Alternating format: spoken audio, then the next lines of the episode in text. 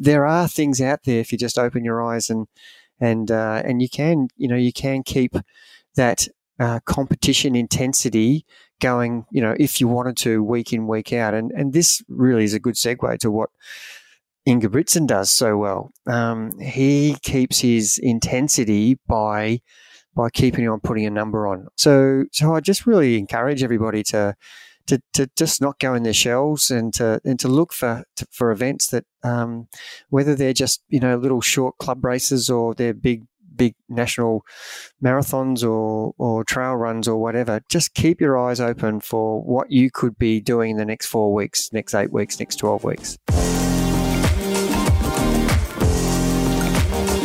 This podcast is brought to you by Trivelo Coaching, where we help triathletes and cyclists like you train smarter to race faster. I'm your host, Jordan Donnelly, and on my left is former Australian Ironman champion and head coach of Trivelo Coaching, Gerard Donnelly. What Jakob Ingebrigtsen is doing in athletics right now is insane. He's the current 5,000 meter world champion, the 1500 meter Olympic gold medalist, and last weekend he obliterated the rest of the field in a world record for the two mile by a massive four seconds, where he was so far out in front of the rest of the field, it actually looked like a high school race. And he's only 22 years old, meaning we could be witnessing the start of one of the most historic athletic careers in history. So, how is he so good? And what is he doing differently to all the other athletes out there? The Ingebrigtsen family, including his father, who's his coach, are renowned for some of their strange or unique methods and approaches to training and racing. And today, we're going to discuss 15 of their known training and racing principles uh, that have propelled him to this level. So, Dad, awesome episode coming up. We can't wait to discuss this athlete, one of our favorites. But first, let's go with our starting segment. What are you grateful for? Yeah, it sure will be a great segment because this guy is just outstanding in everything he's doing at the moment and he's hitting the mark everywhere. Everything he does turns to gold so i can't wait to discuss what is enabling him to do to achieve such success. So it's it's a great topic. What am i grateful for this week? Um, just sort of dawned on me a little bit that um, i've gone from no grandchildren to three in a row really quickly and uh, it has been amazing to see uh, the journey that the three little kids are on um, the, the, eldest Eden's nearly three years old, and then we've got Archie and, and Banks, and and they're between three and six months old, and so their development is incredible to watch. Their intelligence, the way they grasp things, the way they learn things, and from a coaching point of view, it's just phenomenal how quickly they learn things um, from language to um, happiness, sadness, um, crawling, walking,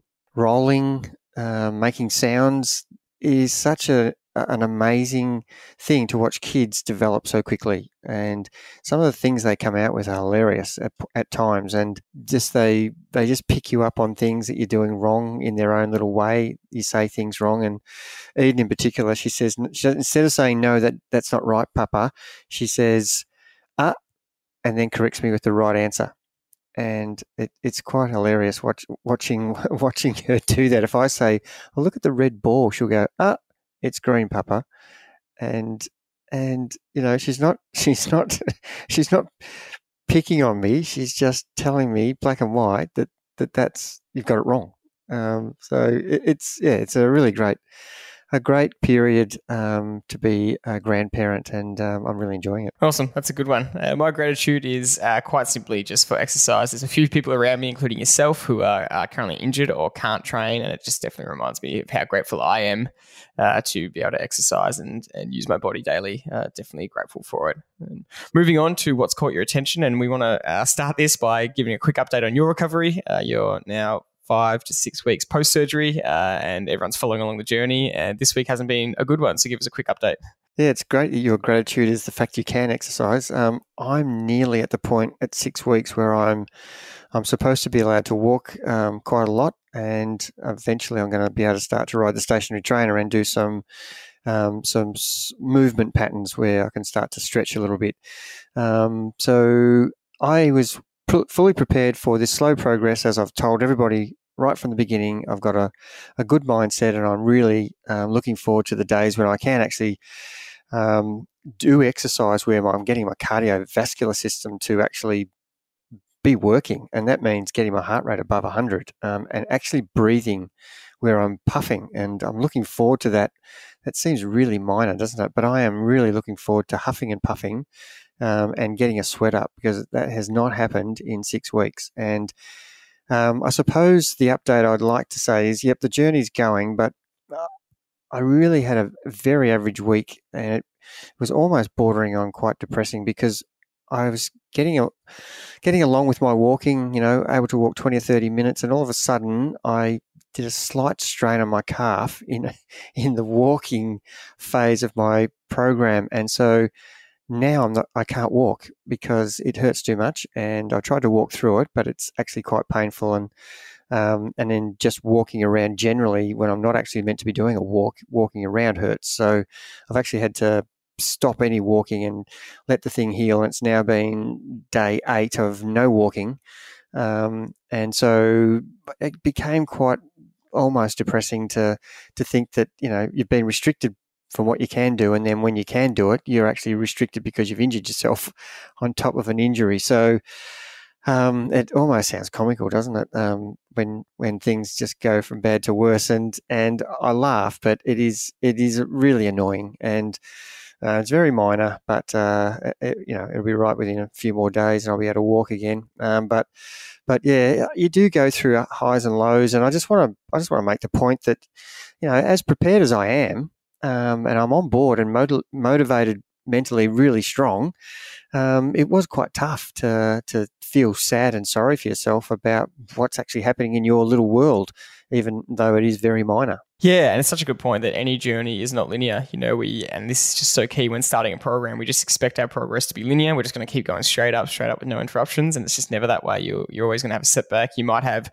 a few good weeks of you know, you know that classic adage of take two steps forward and one step back. And you might have a few weeks of two steps forward, two steps forward, two steps forward, but then you might have a week where it's two step backwards or one step back, and you've just got to expect that and um, prepare for that. Exactly. So yeah, so it's not a whinge. It's just I'm just trying to keep keep everybody across the actual the fluctuations that can occur. And so if if you happen to be in a similar situation, be prepared for them and and just just ride them out. One of the other things we wanted to touch on was uh, we we have spoken about this a little bit in other podcasts. Is as we come into this winter period, um, we've sp- spoken about motivation, and um, there sometimes can be a lack of motivation with the weather. It definitely isn't as fun training in the cold and wet compared to the sunshine. But uh, one thing that we've noticed is uh, there's plenty of things to look forward to and um, and get yourself kind of geared up for and and motivated about in terms of in terms of racing and and the opportunities out there. Yeah, it's uh, it's so important to during the periods, and obviously the people listen to this in the northern hemisphere are coming into their summer season, and all the races are on, and the people in the southern hemisphere uh, are coming into winter. So there seemingly isn't a lot to, on offer. But I beg to differ. And it's just a matter of you going and looking outside the box and, and even doing some cross training stuff if you had to. But, but you know, just in the last week or, or the next week or this weekend, we've got Ironman Cairns, we've got the Australian Duathlon Championships in Canberra, we've got uh, one of our riders uh, who's overseas, and you could do that as well, leave the, the Southern Hemisphere and go to the Northern Hemisphere, and, and she's doing uh, the Ventoux Gran Fondo. We've got cycling individual time trials. We've got, for those of you who are stuck inside, we've got the Trivelo Zwift Winter Series that we put on, which is a eight week series of races every Thursday night. Um, there's there's park runs all over the world every Saturday morning. We've got guys doing you know progressive 30k runs this week, and in pre- preparation for the Gold Coast Marathon in the Sunshine Coast in Queensland, which is on in a week or two. Um, uh, we've got you know a three stage tour in one of the country towns uh, locally here in Victoria, the Bendigo three stage tour. We've got uh, a staircase run up uh, one of the tallest buildings in Melbourne. Uh, we've got a 50k trail race down at Torquay.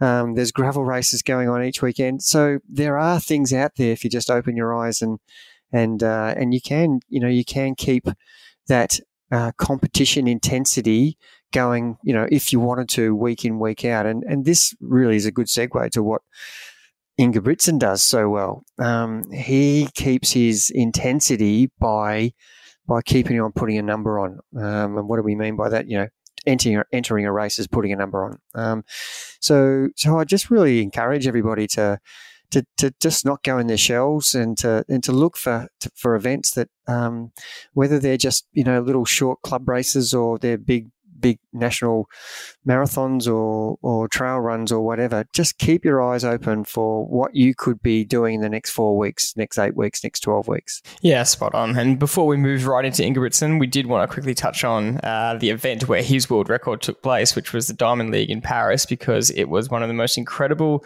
Diamond League races uh, ever and Diamond League events ever. And uh, we do talk about the Diamond League a lot, especially the last three weeks. I think we've spoken about it every podcast, but far out, it is a great example example of, of what is happening uh, in the world. And there was three world record bro- bro- records broken, as well as a whole bunch of national and area records. And um, Faith Kipyegon, one week after breaking the 1500 meter world record, uh, breaks the 5000 meter re- world record. Steps up, hasn't done the distance in a race in racing format in a long time, and breaks the world record in what was just an incredible performance. Uh, the 3,000 meter steeplechase world record was broken, and then Keely Hodgkinson in the 800 broke her own national record and ran a blistering 155 and was so far ahead of the pack. It was just uh, a ridiculous season opener for her. Um, it's a, going to be a very, very exciting upcoming season.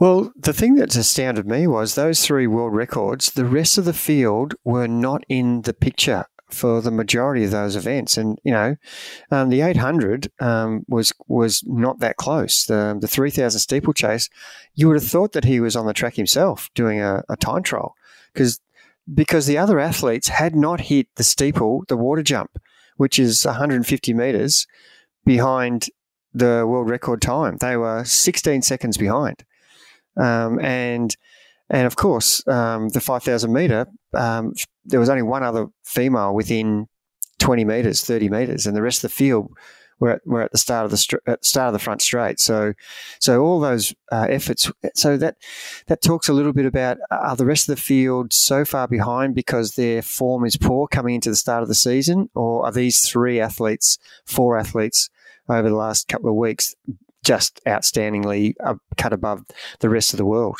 I encourage anyone to go and watch those races. Go find it on YouTube or something because they are just so exciting to watch. And um, I, I, watched them live again, and I couldn't believe what I was seeing. And once again, my, my jaw was on the floor watching all these things unfold. It was um, it was honestly insane. And then yeah, to top it off, to, um, all of them were just as impressive, impressive as each other. But we really want to focus on on Jakob Ingebrigtsen today, and uh, his two mile record was. Um, he, he, beat it by four seconds. The two mile record was 758. and He ran a 754, and that is sub 230 for three Ks in a row, plus the extra 200 meters. Uh, really just incredible. So we're going to go through um, what we know about his training and racing principles. Now they've they've been pretty guarded in, in what they do in training and racing for a long time, and they've slowly revealed uh, little bits of information here and there. They're still quite secretive about their their racing tactics and um, some of their lactate testing methods, but we've got 15 uh, training principles and methods that we found that we really want to discuss. And for pre-context, before we talk about this, we really want to hone in on the fact that um, this is the top of the crop. You know, this is the best in the world, and how he's gotten here. And his his story is very unique. And these athletes don't come around uh, every so often, so you don't need to copy every single thing he does. But it's great to look at in detail what he's doing and pick the parts that we can we can pick and choose and learn from. And I think the main point is that for most people, a lot of training methods will work. And there's a wide variety of training methods out there that you could do to, to, to, help you. You could do a lot of endurance training with not much high intensity. You could do the classic 80 20 rule. You could do, if you're short on time, a lot of high intensity and not much else because you've only got a, few certain hours in the week. Um, and so what you need to figure out is what kind of athlete you are, what, what can what can work for you, and try and take some of these principles and methods and apply them to you. And as long as you're getting training overload, you know, basic principles of progression, basic principles of um, endurance and training and adaptation and, and, forcing your body to grow and adapt to a response, then you're probably going to improve. Uh, and I guess the main point is there's there's many different ways to skin a cat, but um, uh, I think if you can, yeah, take some of these lessons with a grain of salt and know that he is the absolute top. We're not saying model exactly what Jakob does, but we do really want to touch on these because they're pretty interesting to look at. They sure are, and um, I think you have to also take into consideration that we're talking about a runner and we're not talking about a triathlete or a cyclist. Um, you know, a cyclist is, is not really uh, pounding the pavement, so to speak. He's, he's got a bike underneath him, and so therefore the load is different to being a runner. And as a triathlete, you're spreading the load between three events. Um, so I think I think this is a really important point for for the everyday athlete out there who who is a triathlete or is a cyclist or is a runner that you know depending on what your sport um, requirements are running is probably the most um, um, detrimental to to your body re- recovering quickly because it is the hardest you know hardest activity on the body. The load is huge uh, for running as compared to to cycling, for example, or rowing, um, or even triathlon where it's spread. There is a running component in triathlon, obviously, and it, you know it, it, it is a marathon or half half half marathon or a 10k or or a 5k. So they're quite impacting sports, but you're not running them at the same intensity as the elite runners are. So so don't think that if you're a triathlete trying to improve your running that you should be taking exactly what a runner is doing at this high elite level because that would be a mistake. And and so I just think you need to be very careful about when you see what other people are doing, uh, exactly what you just mentioned in your introduction. You, have got to understand where you are uh, in your journey as a, in this particular case, as a runner. And I was actually having a conversation during the week with um, a couple of the athletes that I'm coaching who have only been on board for 12 weeks. And and I was explaining to them that the things that, that, that they would be doing compared to the athletes I've been coaching for five or six years um, as runners are completely different because you will have um, the, the, the load uh, on you that you've never had before, um, and especially if you're new to the sport, compared to someone who may have been running like Jakob Ingebrigtsen since he was eight years of age. Um, he's just been doing that his whole life, and he's got other brothers who have been pushing him along that journey. That has negative and positive influences on it as well because of um, too much stress on the body. Um, but but you've got to be careful that you don't just jump into a running program without having first given yourself uh, the giving your body the time to adapt to the load because you will undoubtedly injure yourself straight away. Yeah, and it's it's great that you made that point because principle number one is their their overall arching principle for training and improving is volume based. They want as high volume as they can possibly handle, and in his case, he can handle 180 kilometers a week of running, which is just massive. It's absolutely monstrous. And if anyone knows professional runners, uh, that is way or, or pretty high above a lot over what a lot of professional runners are doing. And I think Kipchoge, you know, the GOAT marathon runner, I think he only averages um, 140 to 160. So for Ingebrigtsen, a track runner, a 1500 to 5000 meter specialist, uh, to be that volume based is very interesting. And so I guess the principle can apply to, to um, all sports. And the fact that he's doing it in running means that you know you can be volume based in cycling and swimming. Now, once again, we're not saying you need to go and aim to build up to 180 kilometers, but um, he has said multiple times in interviews he believes that if most people could progress and do this slowly and conservatively, but cr- progress to get their volume as high as possible, um, they will become a stronger, much stronger athlete. Yep, agreed. And look, um, knowing the history of his brothers who are very injury prone, it, it, works for some. And in the one family, you've got it working for one and not so good for the other brothers in the family because they have actually been injured a lot. And, and, you know, he's been able to build up to this volume over a long, long time. And it's not something that he's just done in the last 18 months. He's been building that run, running volume um, seemingly forever. So, so I, I'm I'm a big believer in volume, as you know, and I think um, most of the data that we have from the improvement for people who are doing PBs as a 5K or a 10K or even up to half marathon, and of course at marathon level, it's because the volume has increased um, and they've been able to adapt to that load. Um, and the people who are who are not able to do that endurance run, um, they're the ones who are kind of stagnating with their improvement. And there is a high correlation between um, being able to to uh, get lots of um, running into your legs um, in terms of time on your feet, and then starting to see, and not, not at intensity, um, and not not just you know long slow running, but variations um, with with different different tempo, different terrain, um, getting that getting that into your body, and then you can start to run fast. If you don't have that base, and funnily enough, I heard I heard Ingebrigtsen use the house analogy. You know, you know, if you don't have the base, you can't you can't you don't have the foundation, you can't run fast. You can't build a really good house without a good base. So, so you've got to have the foundation. That and that means spending not a few weeks building your volume, but a long time. I'm talking years.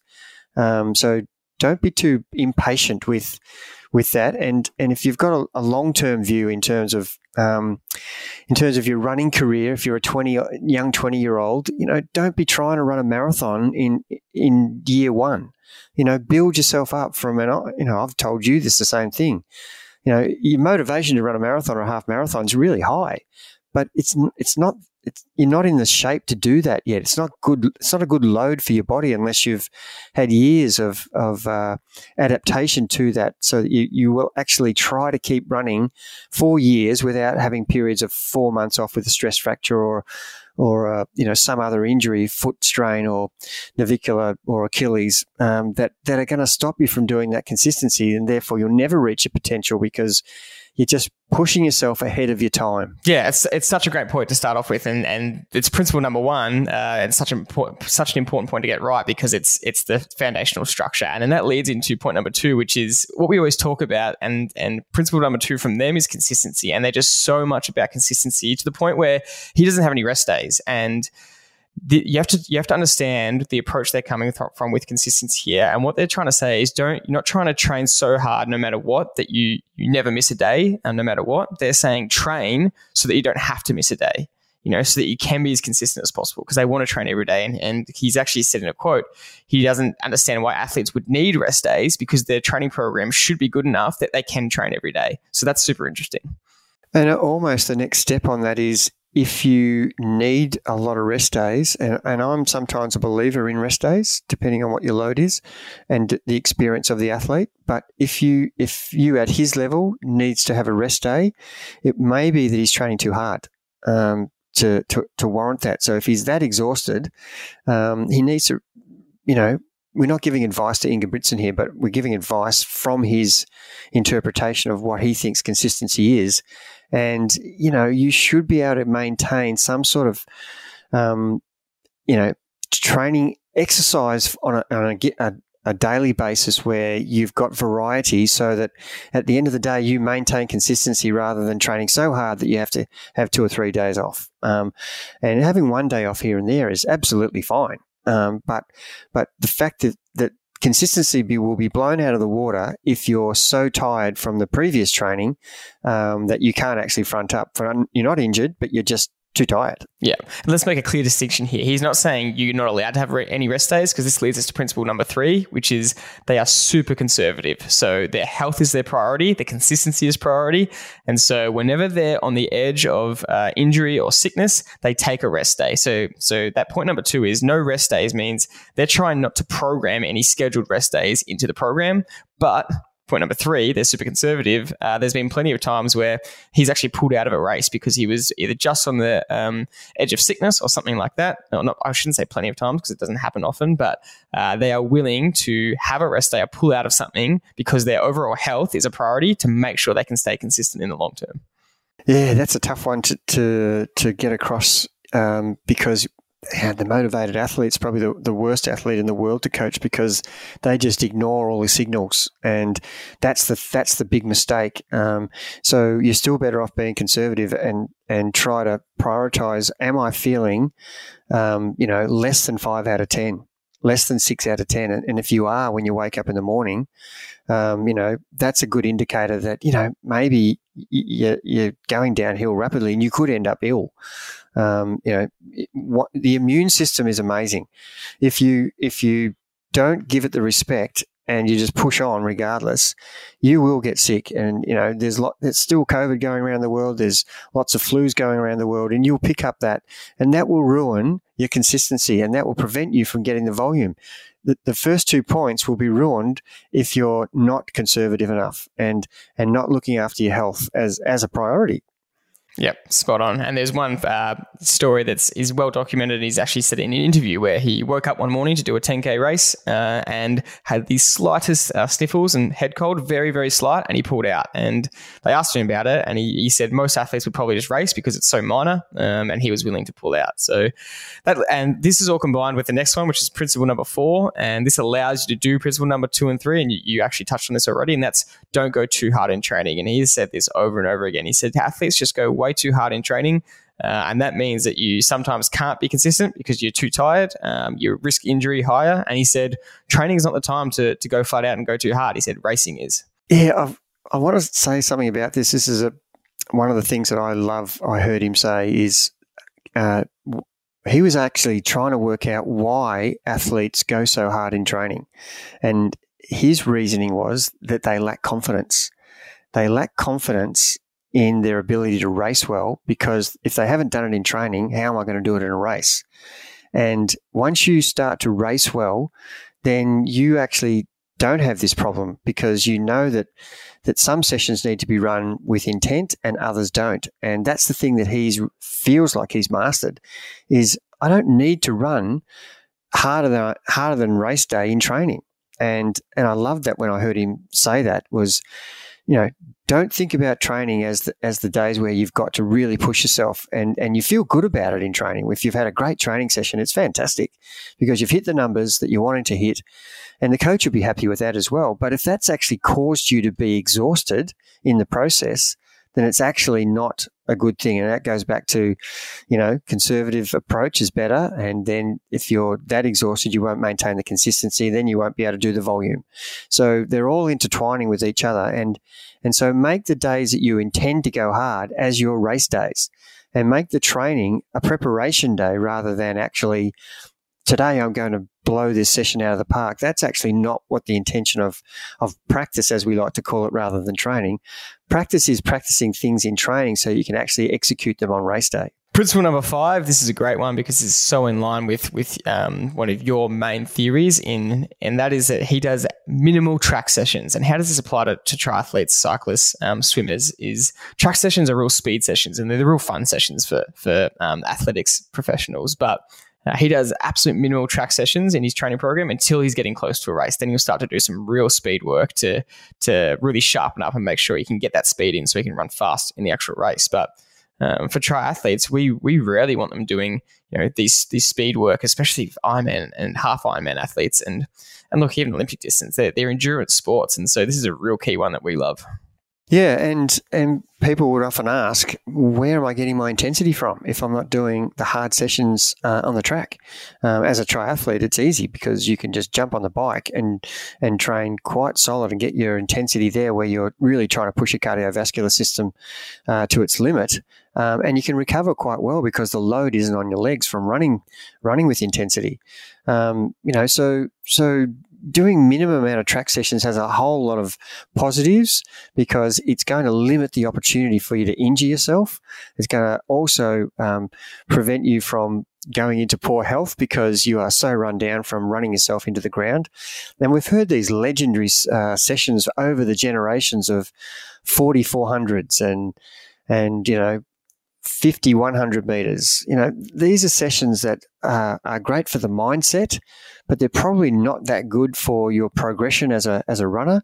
They're going to be more detrimental probably um, if you if you're going to be you know exhausted or sore uh, for for days and possibly weeks post these sessions. Then then you know you're actually ruining your whole season by doing by doing too much of this this type of training. So so yeah, definitely the minimal track sessions is a key component um, that we want to that we want to steer clear of, um, and especially in the endurance events that we're talking about for, you know, for a marathon runner, for um, uh, an Ironman uh, triathlete, or an endurance Gran Fondo uh, rider, as as three sports I'm grabbing here.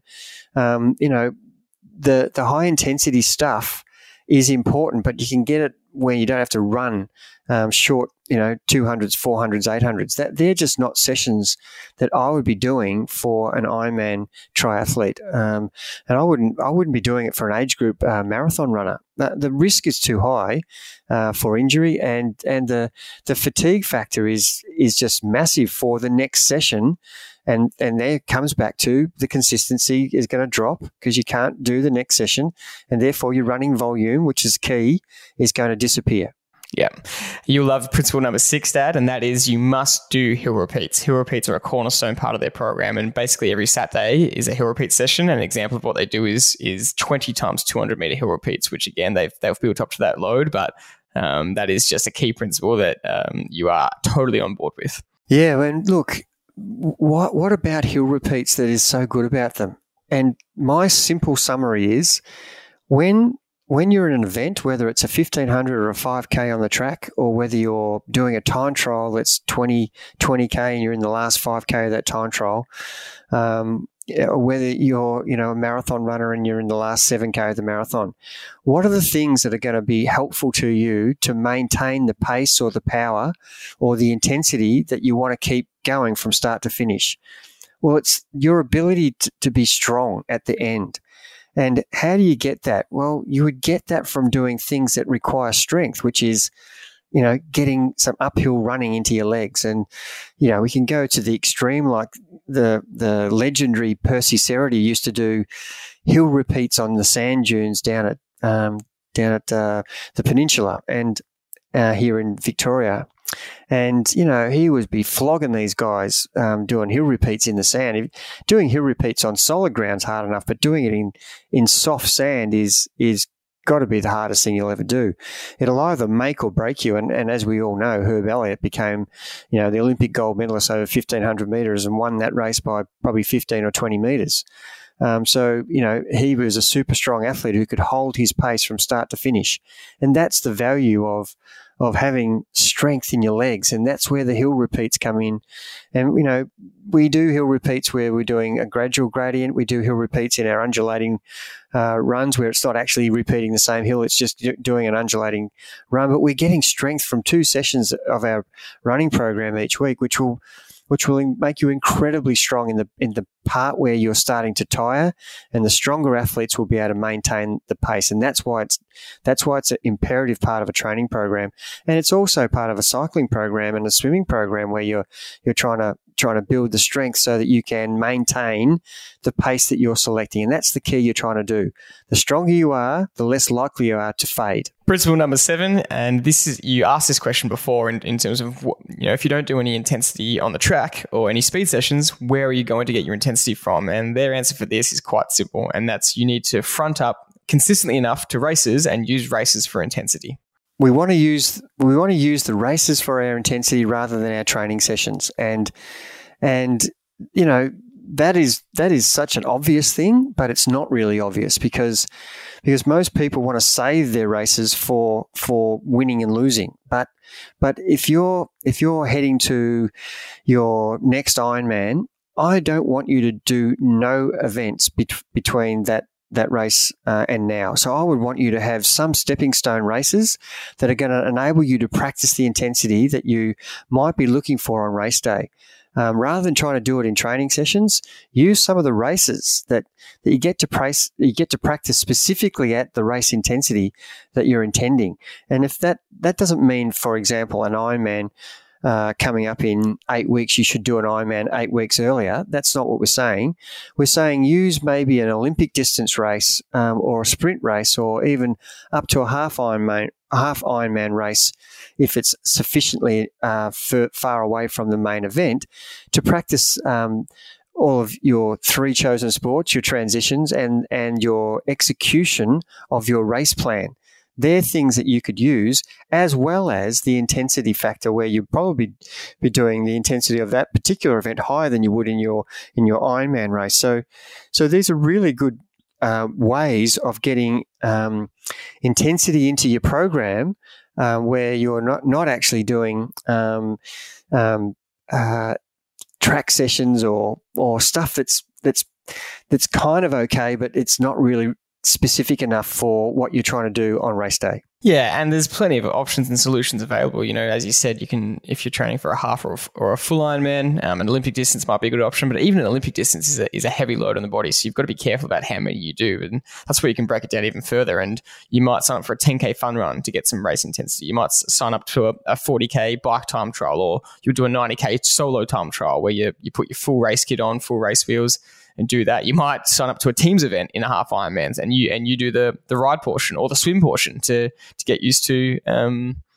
uh, what it feels like to race that distance, um, but not have to do the full half Ironman. So there's there's plenty of ways to go around this to, to get yourself in those race environments and and practice uh, getting that intensity. Principle number nine is uh, because their training is set up like this, their goal is to be able to step up and race all year round and not have such distinct um, periods of on season, off season, um, where they're completely out of form. Um, you know, their, their volume based training consistency allows them just to have small blocks where they can step up and be able to get themselves in race form quite quickly by doing some more intensity in training in that lead up, which we've just spoken about, and also getting some races in in a lead up to a potential B or A race. If you can use the analogy of uh, lighting a fire, um, if you get the, the fire roaring and and then uh, when you when you go to bed you, you don't do anything about keeping it going all night. You wake up the next morning you have to start again. Um, as a as a training principle we want to just keep keep the engine burning where we're not going over the top um, training but we're we're maintaining some sort of volume that that'll allow us allow us to step up um, as in you know say there's a six week period between, oh, I see a race that's just come on the calendar six weeks away. Because you've got such good fitness aerobic capacity already, you can step up with some some short, sharp intensity using some other little racing sessions, and then you can actually get to that race without having to do a 16 week program or a 20 week program where you're basically starting from a low base. So keeping that high base up all year round not necessarily the intensity, but the volume and the consistency. They're the things that enable you to step up in any given part of the of season when you you might change your mind about things if your form's better than it should be and you want to do some races that are that look like you, that are good for you now or the opposite where your form's um, not so good and you want to step away so so being able to keep the engine burning or the fire fire alight for longer is is a really good way to think about um, keeping keeping your ability to step up when you want to. Yeah, spot on. So the first the first half of the uh, principles have all been training based, and principles one to eight are all around kind of their training stuff. And the second half, the back end of these principles, is where we start to get into racing principles and how they go about their racing and what makes them, them so, so successful so consistently to the point where uh, Jakob's father actually said, if you watch, Jakob doesn't have many bad races. And there's a lot of reasons for that. He's training so good, the way they approach races. But when it's time for a championship race, he, he doesn't, he rarely has a bad race. Uh, one of the only ones was the 1500 meter world champs last year where he, he came second and they were furious about that because they, they know that he should have, he should have won that race. But to quickly summarize the, uh, the training principles, I want to go through an example training week and through a lot of data, we've been able to see what a, a potential example training week looks like for, for the Ingebrigtsens and Jakob. And this is how he spreads out his week. So on Monday, Wednesday, and Fridays, he's, he's technical off days. It's simply a 10 kilometer, 10 kilometer jog morning and night. And for them, this is classic zone two running, very easy running. Uh, it's funny, his zone two is said to be between 345 and four minute pace. Um, that's how fit he is. But the point is, he's, he's, doubling up and it's it's just 10K Monday morning, 10 kilometer morning, 10 kilometer night. And then his Tuesday, Thursday, and Saturdays are his hard sessions with a Sunday long run. So it's a very standard kind of seven day running structure. Um, but what's interesting is uh, what they decide to do on the Tuesdays and Thursdays. And they're very much classic Norwegian style uh, based on lactate in these intensity sessions. And the Tuesday morning uh, is threshold work. So it's it's lower intensity, trying to stay below that lactate threshold point, and they're doing an example is five by six minutes uh, below that. Um, staying below uh, that that first threshold point, so making sure that they're right at the tip of it, but staying below uh, with one minute recovery. So that's threshold work, and then at night they're doing some real intensity. So it's an example might be they've they've done before eight to ten times one thousand meters, and that's really high lactate. That's VO2 max work uh, with about thirty seconds recovery. Wednesday, like we said, morning and night jog, ten kilometer, zone two. Thursday morning session example is. Uh, five by 2k in the morning. Again it's kind of threshold work but staying in that that, uh, below that lactate threshold. And then the night is something like 20 times 400 meters. Um, again vo2 max work high high speed work off 30 seconds rest. So this is just insane volume on these tuesdays and thursdays but it's such a funny mix between threshold work in the morning and then um, really high intensity at night. Friday again it's a 10k jog in the morning 10k jog at night. Saturday is that hill repeat session that we spoke about 20 times 200 meters. And then sunday is the long run. And uh, talk about consistency. Jakob has said that he does 20 kilometers every Sunday. Um, he's the long run is key to his program, but he says he's never ran over 20 kilometers. He never pushes more than that. He never goes for 25, 30, 35. That's the, all the distance and volume he needs, or he feel he needs throughout his week, as well as uh, in terms of the longest run he needs to do uh, for his distance of events, which is 1500, 3K, 5K. So pretty interesting example training week to go through there. Well, it's funny that last one you're talking about with the uh, with the long endurance run. Well, I mean, when you when you've got that amount of kilometres into your legs, you don't need to go for you know three four hour runs. Um, and you know, I always like to use the examples of uh, the swimmers, um, swimmers who are swimming 50 meters, 100 meters, 200s, and 400s. They're swimming twice a day, and, and their volume is incredibly huge for such short actual races.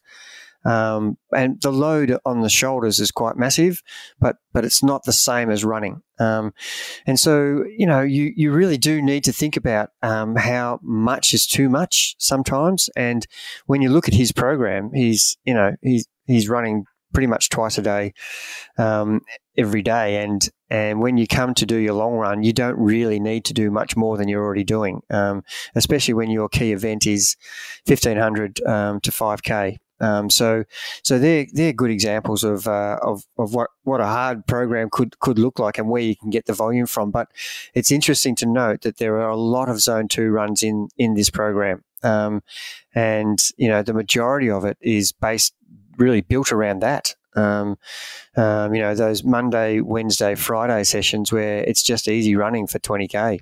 Um, where you know I can I can imagine they would be chatting the whole time um, and you know they're getting their they're getting their intensity from from their Tuesday, Thursday, and, and Saturday hill repeats, and and getting that endurance. Um, and I imagine they'd be running through forests and trail runs um, on those those uh, endurance runs. Um, I, I, don't know that for sure, but I can imagine that's what they want: some variety and some strength. But it is really um, almost uh, agreeing with what we were saying earlier on before we looked at this particular program. Um, and sure, there's intensity there, and and they can do this intensity because their body has been able to cope with this load, and and of course they are still at risk of injury. And and their brothers have been very injured, as we documented earlier on. So, so you know, just because you're you've been doing this a long time and you're an elite athlete doesn't mean you're immune from injury. Most most people who are runners will have some sort of injury that they've got to uh, deal with uh, in their journey as, a, as an athlete. So so you know this is a this is a program from a guy who's been running for you know decades. Yep, spot on. Let's get into some racing principles, and this is uh, some of the cool stuff to hear how they approach racing mentally and physically. And principle number nine is uh, prioritizing sleep. And the week leading into the race, and you know, Jakob emphasizes at least you know five days out, you really need to focus on getting good quality sleep. And I think this is more um, true for age groupers because you know, in the week leading to a race, you probably don't have that much time to rest. You've probably still got to work, uh, turn up to work each day, get through your normal work week or, or life week. Um, so it is a bit harder to prioritize rest and good sleep, which is why it becomes more important. Yep, and we've we we do bang on about sleep a lot, and um, and you know I know from my own experience when I'm sleeping better, I'm actually performing better just as a normal human being the next day. So imagine how how much impact it's going to have on whether you're a runner or a swimmer or a rider. Um, you know, it is it is got so many valuable things around it. It is great recovery, but you know, it's where all the restoration happens when we're sleeping. Um, you know, the repair of, of all the damaged tissues is happening when we're sleeping. Um, so so these are the things that if we don't get enough of of it, we are actually uh, limiting our ability to improve and to and to you know become a better athlete all round. Yeah. Principle number 10, uh, nutrition wise, just really make sure you're eating easily digestible food leading up to the race. And that's quite a general principle, but I think his point is um, one, you should practice this and know what foods agree with you. Two, get educated on, on what foods are good for you leading into a race and make sure that your body isn't trying to spend time digesting crap uh, in, the, in the lead up and you're giving yourself the best fuel possible in the lead up to a race. And once again, this is more appropriate for endurance athletes, half Ironman and Ironman, because you will be using every single last bit of fuel source in those races. Yeah, a good example, George, is uh, one of the, of the guys we love to to follow, Lionel Sanders. Um, he's just been well documented on his YouTube channel about how poorly he's been eating over the last two or three seasons, and and he thinks there's a high correlation. He's he couldn't have trained any harder, in his opinion, and he's done everything right. But the one thing that he thinks he's done very poorly is is his food consumption and his nutrition, and and it's it's going to be interesting to see whether he starts to turn around his form um, by changing one thing, and and that is you know eating so much better. And he's he's actually going as usual to the extreme level here, um, and he's he's you know he he documents he's he's now at the at the kitchen cooking stuff, and it's all you know really wholesome vegetables, and it's fantastic because it's actually what should be happening. Um, but you've got to work out, as you said, what what is what is going to be good for your um, functionality as an athlete. And so there are some foods that you know that will agree and won't agree with you, and you've got to work your way around those. And especially uh, pre-race day, um, the weeks leading into it.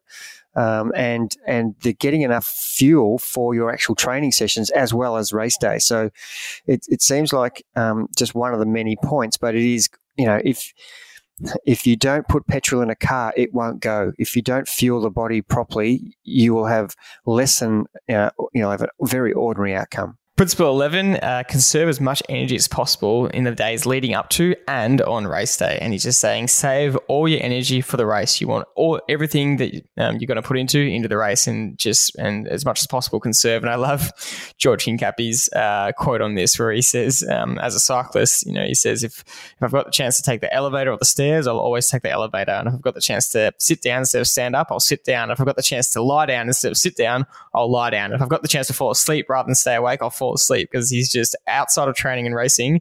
He's conserving as much energy as possible, and I really love that mindset. Yeah, the principle in a race of conserving energy also is outside of the race. Um, you know, when you're in a race situation on a, on a, bike and you're in a peloton in a pack, you want to be hiding and, and conserving your energy till it's really the important moment in the race. And and you know, this is the same with every single day leading up to your main race because fatigue is the, the nemesis of most athletes. Um, their performance is normally poor because they haven't managed their fatigue properly.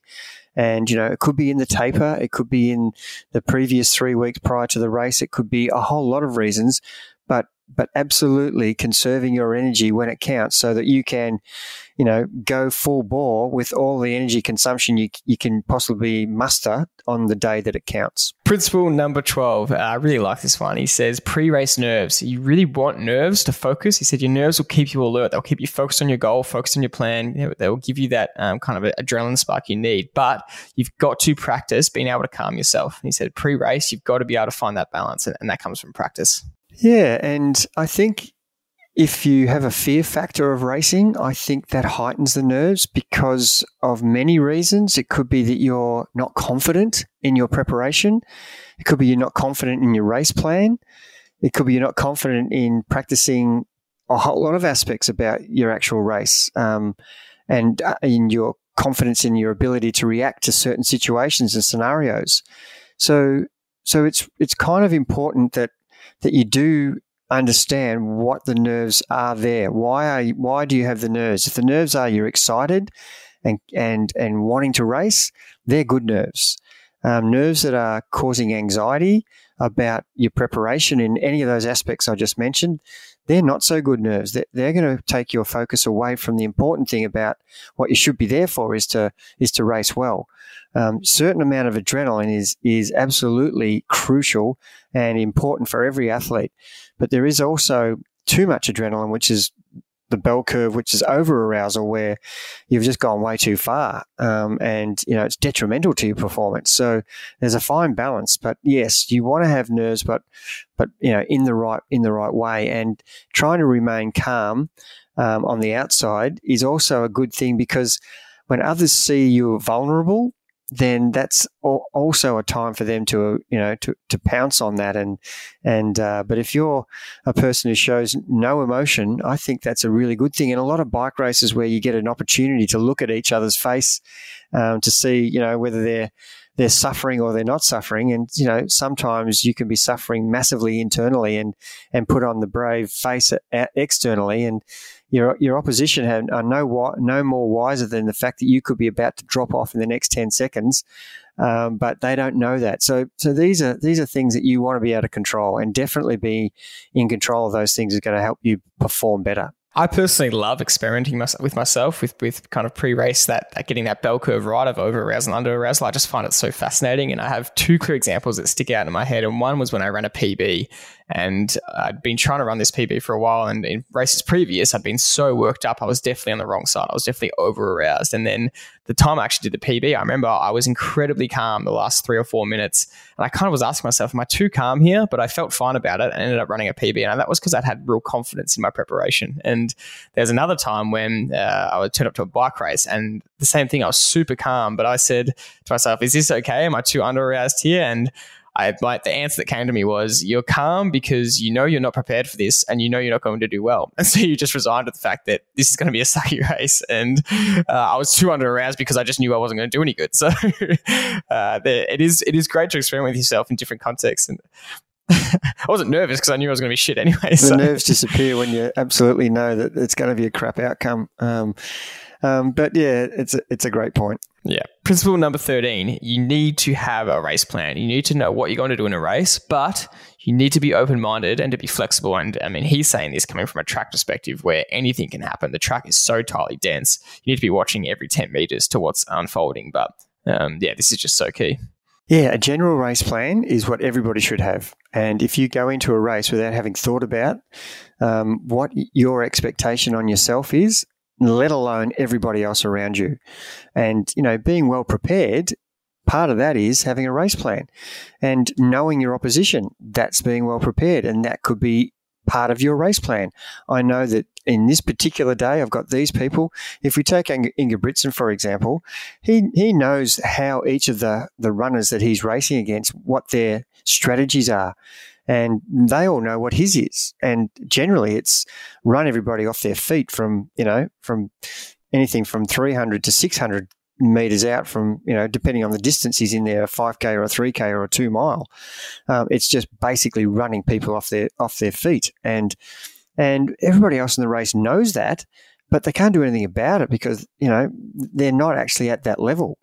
Um, so, so it's really it's imperative that you understand a strategy that you could uh, implement to give you the outcome that you're you're after. But but that doesn't always go to plan.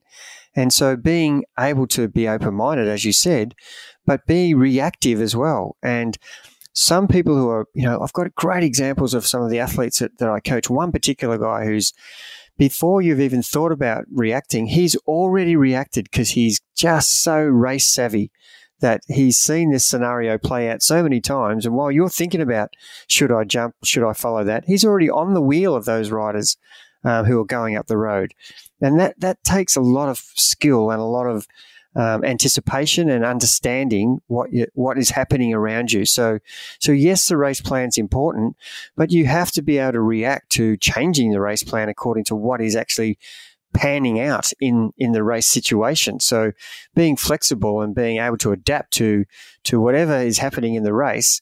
Um, if someone goes out, for example, in an 800 and they get through, and you're trying to run a 159, for, it's a good example, you know, four 30 second 200s.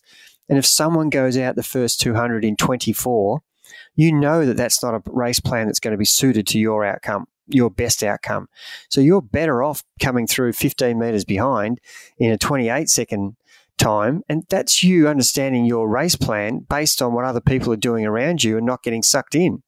And so they're the things that, that we're talking about here. Yeah, and I love these principles, Dad, that we've gone through today because basically every single one of them we've spoken about ourselves as as coaching tips over the length of these podcasts that we've done, and it's great to hear that um, the Ingebrigtsens uh, follow the almost the exact same principles, but specifically these last three. So obviously that one you need a race plan. We've talked about race plans. Um, for a long time and, and the importance of them. And these last two, especially, I know you'll love. And this this principle number 14 i cannot believe no one has picked up on this. It's just it just baffles me every single time jakob ingebrigtsen races. But he says let everyone else rush off. You just focus on getting to your race pace as fast as possible. So he doesn't mean sprint off as fast as possible. He means get get up to speed to where you need to be and stay at that speed at your race pace as fast as possible. And when you watch him race everyone takes off the first 100 meters and he is always at the back. And then uh, between 100 and 200, he moves through because he's getting to his race pace. Somewhere between 200, 300, 400 meters, he settles into where he needs to be. And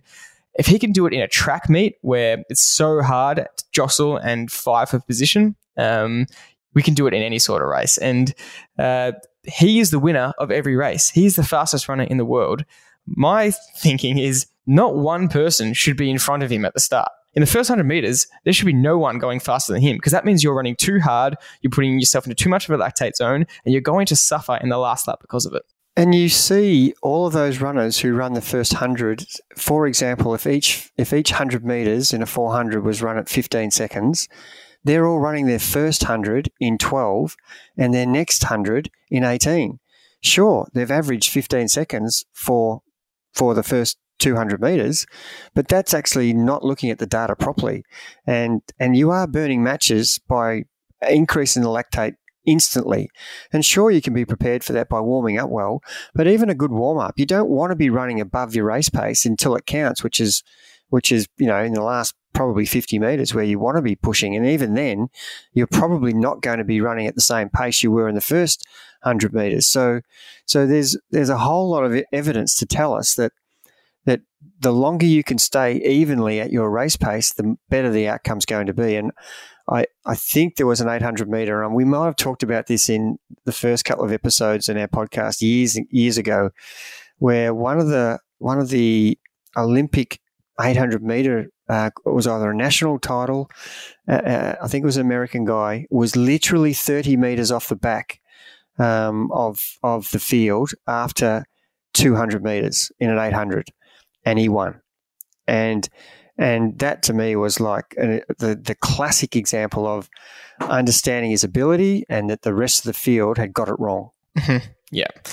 Last principle, principle number 15, you will love this. Jakob says aim for a negative split. And I mean, this ties in with 14 as well. Principle 14 is that he says you can't negative split if you go out too hard. You know, if you if you rush off like everyone, you won't be able to do it. And so he aims for a negative split, and he the way he's gotten all his records is he's done that. He's just ballisted home at the end, and he's got the strength to do that because of his training. So it's it's a great principle to finish on. Yeah, it sure is, and um, it's hard, such a hard thing to do, and yet yet we we we as athletes we think that we're doing the right thing at the start of an event because we feel fresh. And it doesn't, you know, even if the event's not endurance, I'm talking 1500 or 800, you know, the amount of times you and I have poured over your data as to what, because we took your 200 splits for an 800, well, there's four of them, it's pretty simple to do. And, and every time you went too hard early, you could not bring it home. And was that because you lacked strength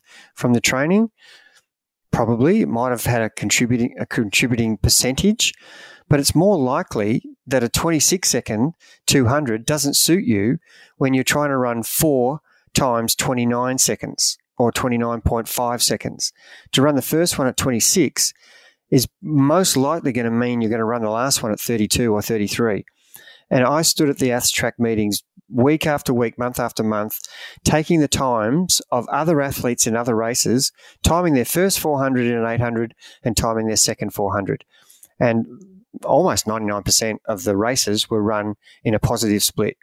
And then all of a sudden, someone would run a PB, and the, and they, I could hear them say, oh, "I negative splitted," and you know that's the exciting part if you get it right. And and I, I'm I'm a big believer in if you can actually do that, you will actually get a PB. Well, we were just talking about the fact that in his 3.2k world record last week, his his 3k splits for, for each k were 229, 228, 227, or something like that. Just absolutely absurd. And he came home um, just an absolute blistering pace. And more specifically for you know Ironman athletes, how often do we see someone has the the race plan of they need to run you know five forty five to six minute pace, and they they want to get through the whole marathon part of the Ironman, you know, jogging and and running well and.